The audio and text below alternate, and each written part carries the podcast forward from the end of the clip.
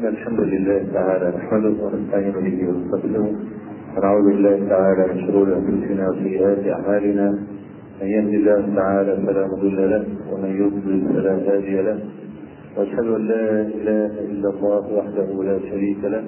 وأشهد أن محمدا عبده ورسوله. أما بعد فإن أصدق الحديث كتاب الله تعالى وأحسن الهدي هدي محمد صلى الله عليه وآله وسلم.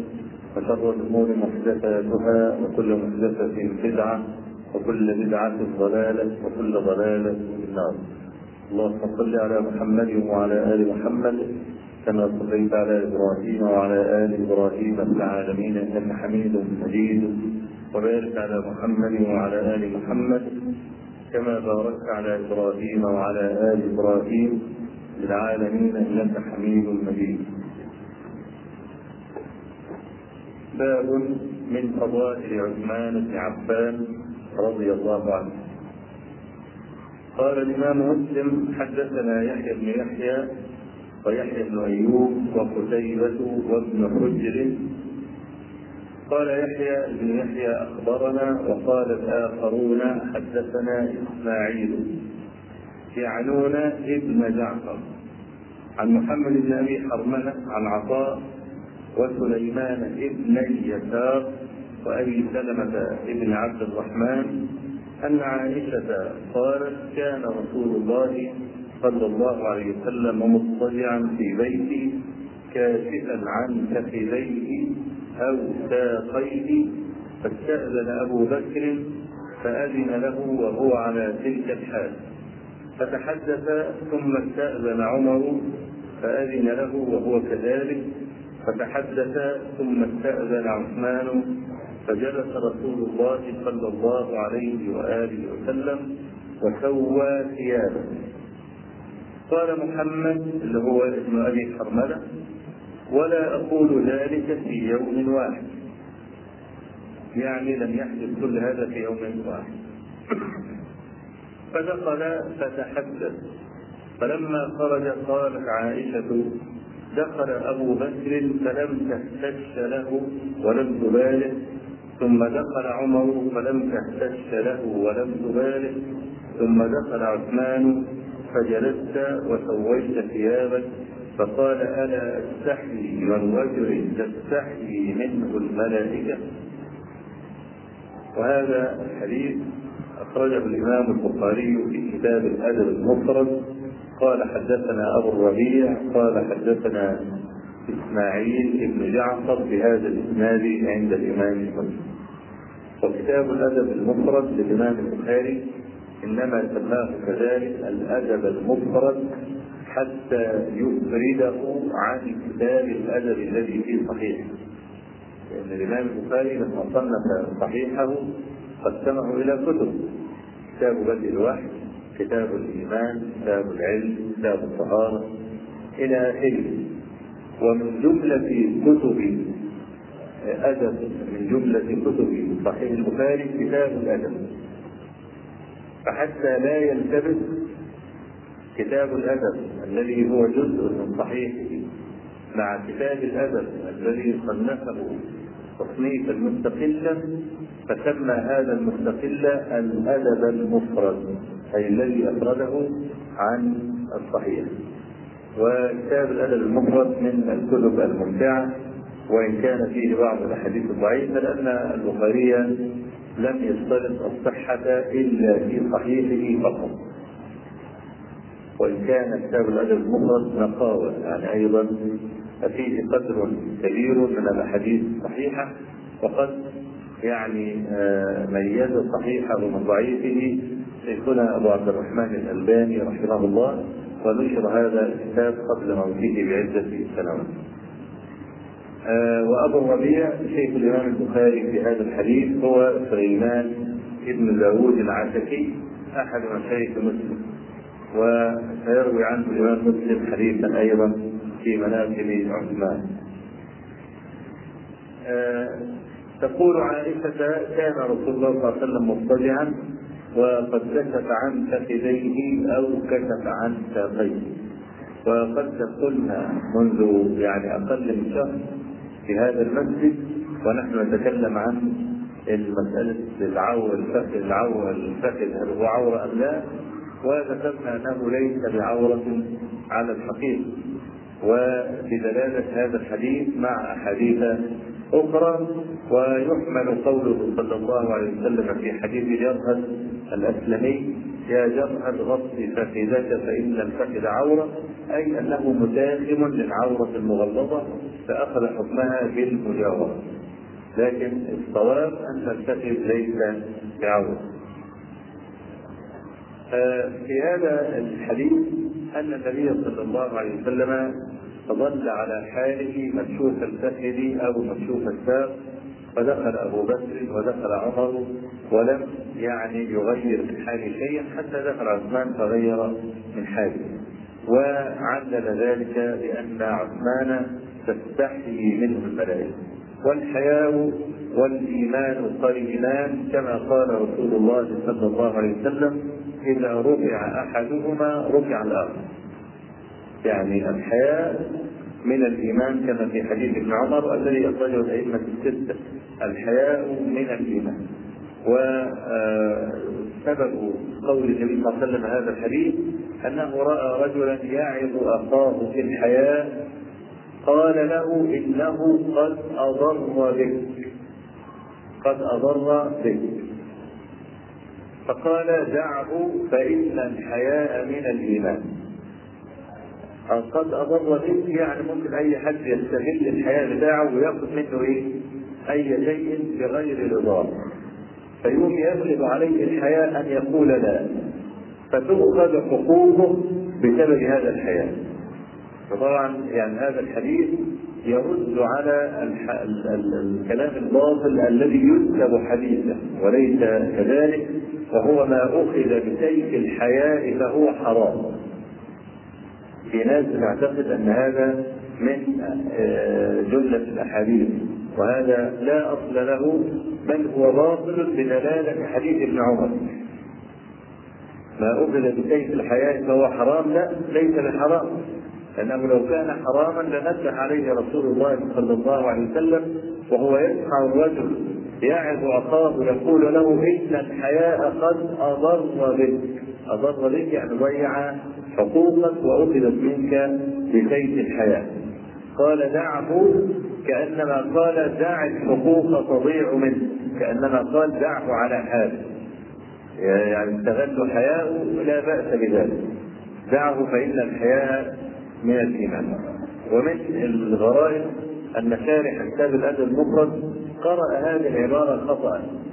وإن الحياء قد أضر بك فقرأ أضر بك يضربك قال هو من باب ضرب يضربه هو مضارع من باب ضرب يضربه فهو لو إحنا فسرنا بهذا المعنى فهو لا معنى لا إلا إنه هيضرب يعني بقول له اما إما يعني تترك هذا الحياء وإما أضربك.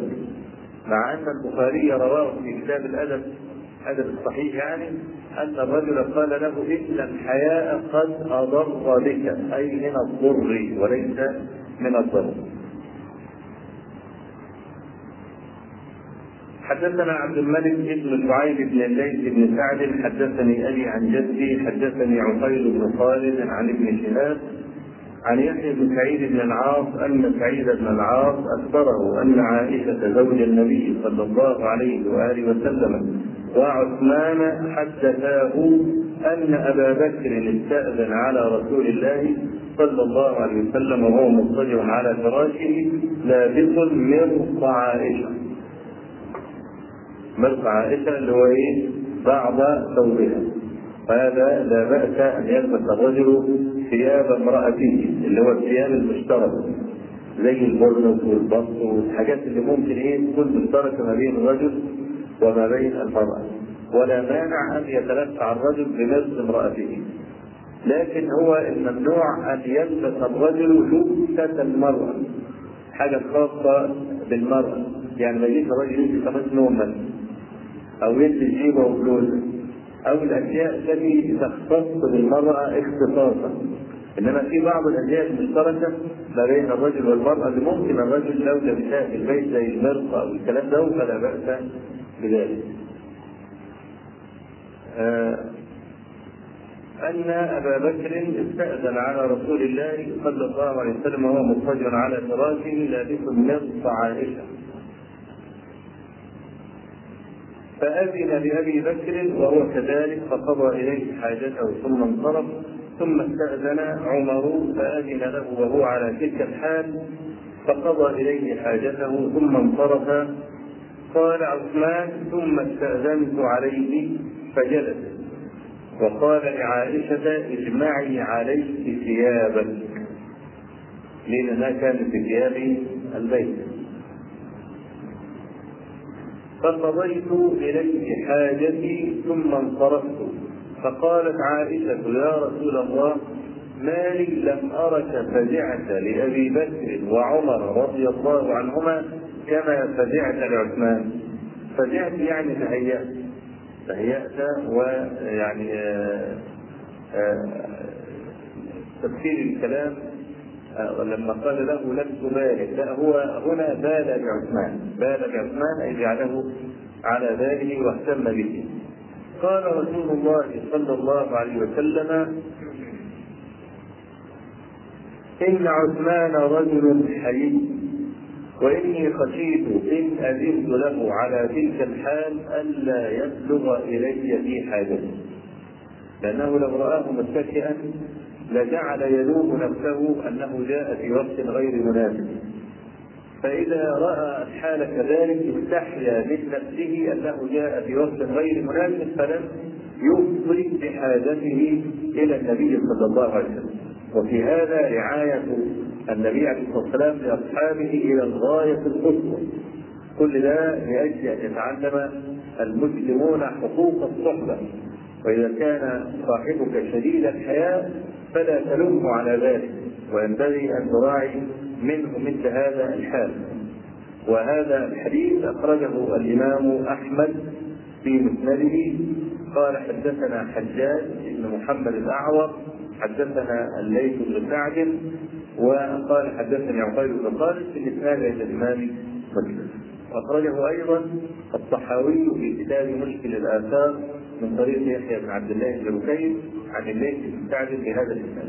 ولكن وقع فقط في كتاب مشكل الآثار وقع سقط سقط ذكر سعيد بن العاص من الإسناد فأنا لا أدري لأن لم يعني أحقق إسناد هذا الحديث هل هو اختلاف على الليث بن سعد في إسناده أم أنه سقط من مطبوعة الكتاب. وكتاب مشكل الآثار طبعا قديما فيه كثير من السقط فأنا أظن أنه وقع سقط في الكتاب وليس اختلافا في الإسناد والطحاوي أيضا رواه من طريق روح بن سلامة عن عقيل بن خالد ورواه أيضا من طريق محمد بن عبد الرحمن بن أبي عن الزهري في اسناد الامام مسلم سواء حدثناه عمرو الناقد والحسن ابن علي الحلواني وعبد بن حميد. قالوا حدثنا يعقوب بن إبراهيم. إيه اسم ملاحظينه من من من قراءتي في هذا الكتاب من أول فضائل الصحابة. تلاحظوا الثلاث مشايخ دول بيكونوا مقرونين مع بعض وشيخهم يعقوب بن إبراهيم. ولا تقدمكم طلبة الحديث لابد أن ينتبهوا إلى مثل هذا. دائما كثيرا ما يقرن الإمام مسلم بين هؤلاء الثلاثة ويكون شيخهم في الإسناد واحد وهو يعقوب بن إبراهيم بن سعد كلهم عن يعقوب بن إبراهيم بن سعد. حدثنا أبي عن صالح بن كيسان عن ابن شهاب قال أخبرني يحيى بن سعيد بن العاص أن سعيد بن العاص أخبره أن عثمان وعائشة حدثاه أن أبا بكر الصديق استأذن على رسول الله صلى الله عليه وسلم فذكر بمثل حديث عقيل عن الزهري. وقد أخرجه الإمام أحمد والبزار في مسنده عن يعقوب بن إبراهيم في إسناد الإمام مسلم سواء. وأخرجه الإمام البخاري في كتاب الأدب المفرد. قال حدثنا عبد العزيز بن عبد الله قال حدثنا إبراهيم بن سعد الإمام مسلم. حدثنا محمد ابن المثنى العنزي حدثنا ابن أبي عدي وابن أبي عدي اسمه محمد. عن عثمان بن غياث عن أبي عثمان النهدي وأبو عثمان النهدي اسمه عبد الرحمن بن مالك عن أبي موسى الأشعري قال بينما رسول الله صلى الله عليه وسلم في حائط من حائط المدينة وهو متكئ يركض بعود معه بين الماء والطين إذ استفتح رجل فقال افتح وبشره بالجنة. قال فإذا أبو بكر ففتحت له وبشرته بالجنة. قال ثم استفتح رجل آخر فقال افتح له وبشره افتح وبشره بالجنة. قال فذهبت فإذا هو عمر ففتحت له وبشرته بالجنة ثم استفتح رجل آخر قال فجلس النبي صلى الله عليه وسلم فقال افتح وبشره بالجنة على بلوى تكون. قال فذهبت فإذا هو عثمان بن عفان قال ففتحت وبشرته بالجنة قال وقلت له, الذي قال فقال اللهم صبرا. أو الله المستعان. وقد أخرجه الإمام أحمد الإمام البخاري في فضائل الصحابة عن أبي أسامة حماد بن أسامة وأخرجه في كتاب الأدب من صحيحه عن يحيى القطان كلاهما عن عثمان بن زياد فيه. حدثنا أبو الربيع العتكي اللي هو أبو الربيع الزهراني اللي أنا نسيت إن مسلم روى له حديثا وسيأتي. حدثنا حماد عن أيوب لما تلاقي أبو الربيع يقول حدثنا حماد فهو ابن زيد وليس ابن كلب لأن سليمان بن داود العتكي أحد الرواة المشهورين عن عن حماد بن زيد. عن أيوب وهو السختيان بن أبي تميم. عن أبي عثمان النهدي عن أبي موسى الأشعري أن رسول الله صلى الله عليه وسلم دخل حائطا وأمرني أن أحفظ الباب. أن أحفظ بالي أن أن أقف بوابا على الباب. بمعنى حديث عثمان بن زياد. وقد أخرج هذا الإسناد الإمام البخاري في كتاب فضائل الصحابة وفي كتاب أخبار الآحاد من صحيحه. قال حدثنا سليمان بن حرب قال حدثنا حماد بن زيد وساق الإسناد يأتيه سواء قال مسلم حدثنا محمد بن مسكين مسكين اليماني حدثنا يحيى بن حسان حدثنا سليمان وهو ابن بلال عن شريك بن أبي نمر وهو شريك ابن عبد الله بن أبي نمر. عن سعيد بن المسيب أخبرني أبو موسى الأشعري أنه توضأ في بيته ثم خرج فقال لألزمن رسول الله صلى الله عليه وسلم ولأكونن معه يومي هذا.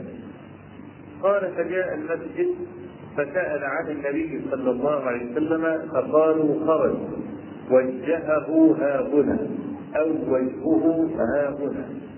يعني أنه إيه؟ ذهب إلى آل النحي قال فخرجت على إثره أسأل عنه حتى دخل بئر أريد قال فجلست عند الباب وبابها من جريد حتى قضى.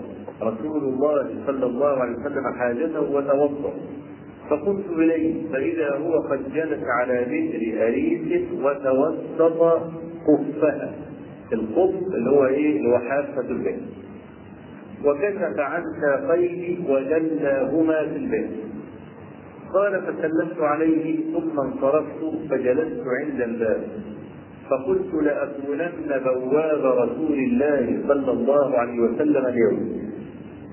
فجاء أبو بكر فدفع الباب فقلت من هذا؟ فقال أبو بكر فقلت على رسلك قال ثم ذهبت فقلت يا رسول الله هذا أبو بكر يستأذن. فقال ائذن له وبشره بالجنة. قال فأقبلت حتى قلت لأبي بكر ادخل ورسول الله صلى الله عليه وسلم يبشرك بالجنة. قال فدخل أبو بكر فجلس عن يمين رسول الله صلى الله عليه وسلم معه في القف وجلى رجليه في البئر كما صنع النبي صلى الله عليه وسلم وكشف عن ساقيه. ثم رجعت فجلست وقد تركت أخي يتوضأ ويلحقني. فقلت إن يرد الله بفلان يريد اخاه خيرا يأتي به. ليه ان هو الرجل متوقع أول ما يدخل يقول له بشره بالجنة بأخوه إيه؟ أخذ الغسل. فهو نفسه أخوه. يحضر الآن. هو أخوه كان بيتوضأ وقال له إيه؟ أنا سالحق به وأبو موسى الأشعري كان له أخوان أبو ركن وأبو برد. وكان له أخ يقال اسمه محمد. وأشهر هؤلاء هو أبو برد قال فإذا إنسان يحرك الباب فقلت من هذا؟ فقال عمر بن الخطاب. فقلت على رسل ثم جئت إلى رسول الله صلى الله عليه وسلم فسلمت عليه وقلت هذا عمر يستأذن. قال أذن له وبشره بالجنة. فجئت عمر فقلت أذن. فقلت أذن أي رسول الله صلى الله عليه وسلم ويبشرك رسول الله صلى الله عليه وسلم بالجنة. قال فدخل فجلس مع رسول الله صلى الله عليه وسلم في الكف عن يساره ودل رجليه في البيت. ثم رجعت فجلست فقلت إن يريد الله بفلان خيرا يعني أخاه يأتي به. فجاء إنسان فحرك الباب. فقلت من هذا؟ فقال عثمان بن عفان. فقلت على رسله قال وجئت النبي صلى الله عليه وسلم فأخبرته فقال ائذن له وبشره بالجنة مع بلوى تصيبه قال فجئت فقلت ادخل ويبشرك رسول الله صلى الله عليه وسلم بالجنة مع بلوى تصيبه قال فدخل فوجد الكف قد ملئ. فجلس وجاههم من الشق الآخر. قال شريك فقال سعيد بن المسيب فأولتها قبورهم.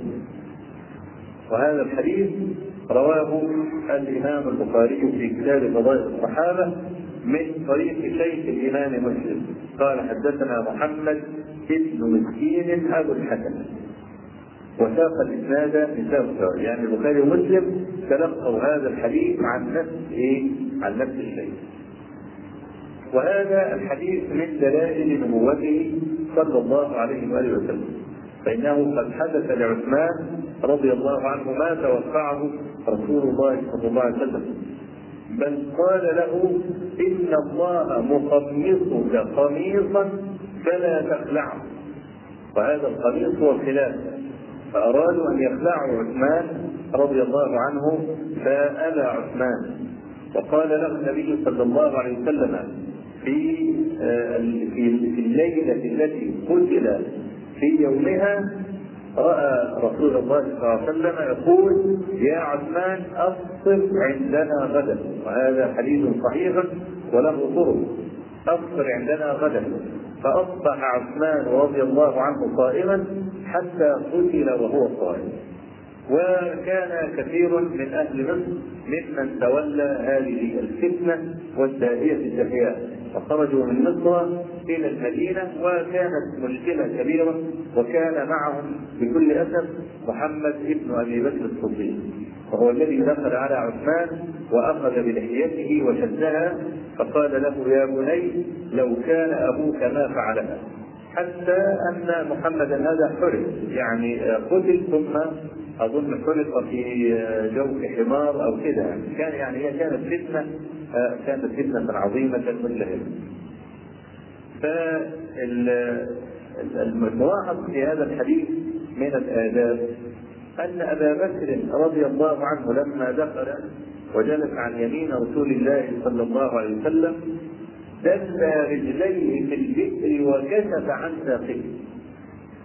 ليه؟ لأن النبي صلى الله عليه وسلم فعل ذلك وأبو بكر كان متابعا للنبي صلى الله عليه وسلم في كل شيء يعني لم لم يذكر كشف الساق في حق عمر ابن الخطاب في هذه الرواية إنما الرواية تقول أن عمر جلس ودل رجليه في البيت ولم يقل وكشف عن ساقيه إنما الذي كشف عن ساقيه هو أبو بكر الصديق رضي الله عنه آآ آآ على عادته في المتابعة الكاملة.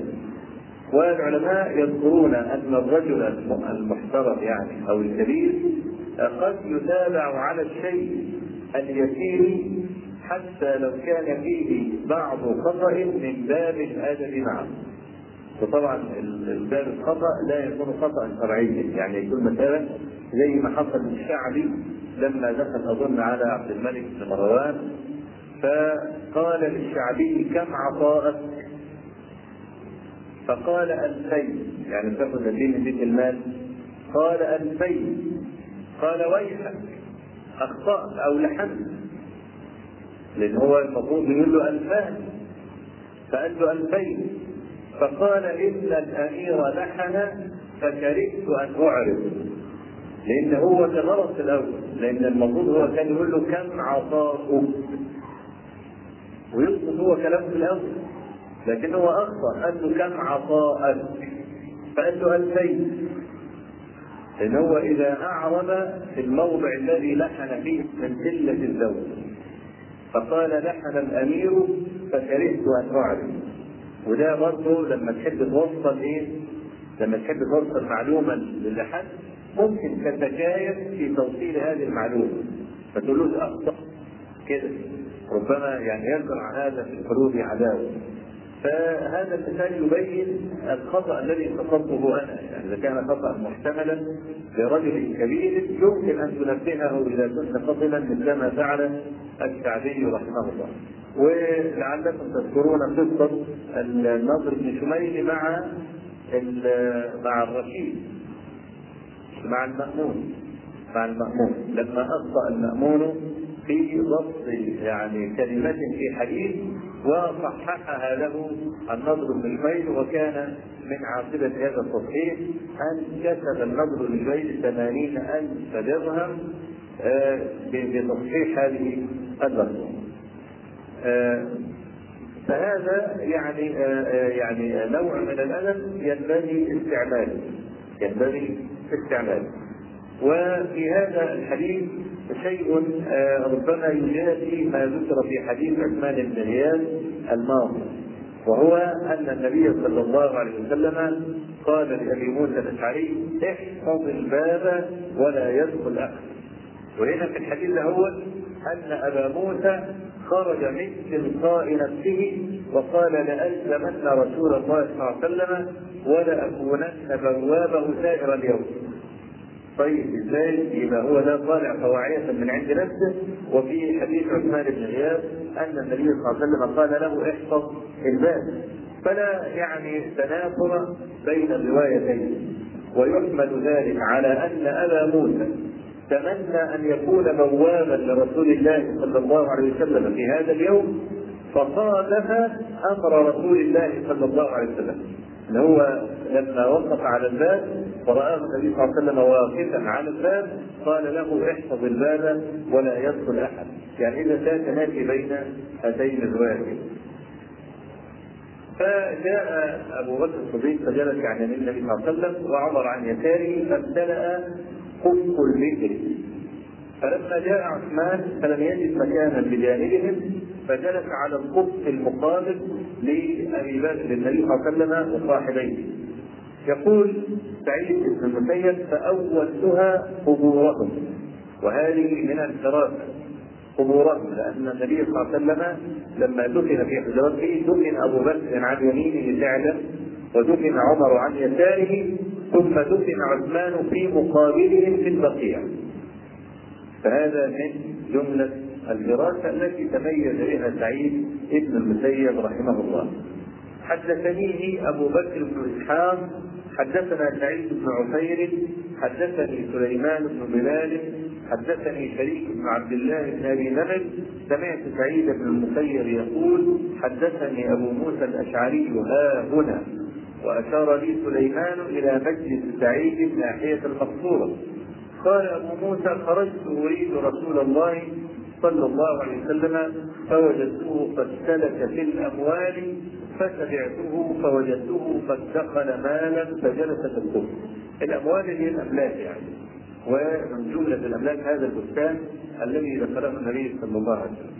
وكشف عن ساقيه ودلاهما في البئر وساق الحديث بمعنى حديث يحيى بن حسان ولم يذكر قول سعيد فأولتها قبوره حدثنا حسن بن علي الحلواني وابو بكر بن إسحاق قال حدثنا سعيد بن أبي مريم حدثنا محمد بن جعفر بن أبي كثير أخبرني شريك بن عبد الله بن أبي نمر عن سعيد بن المسيب عن أبي موسى الاشعري قال خرج رسول الله صلى الله عليه وسلم يوما إلى حائط في المدينة لحاجته فخرجت في إثره واختص الحديث بمثل بمعنى حديث سليمان بن بلال وذكر في الحديث قال ابن المسيب فتأولت ذلك قبورهم اجتمعت هؤلاء وانفرد عثمان.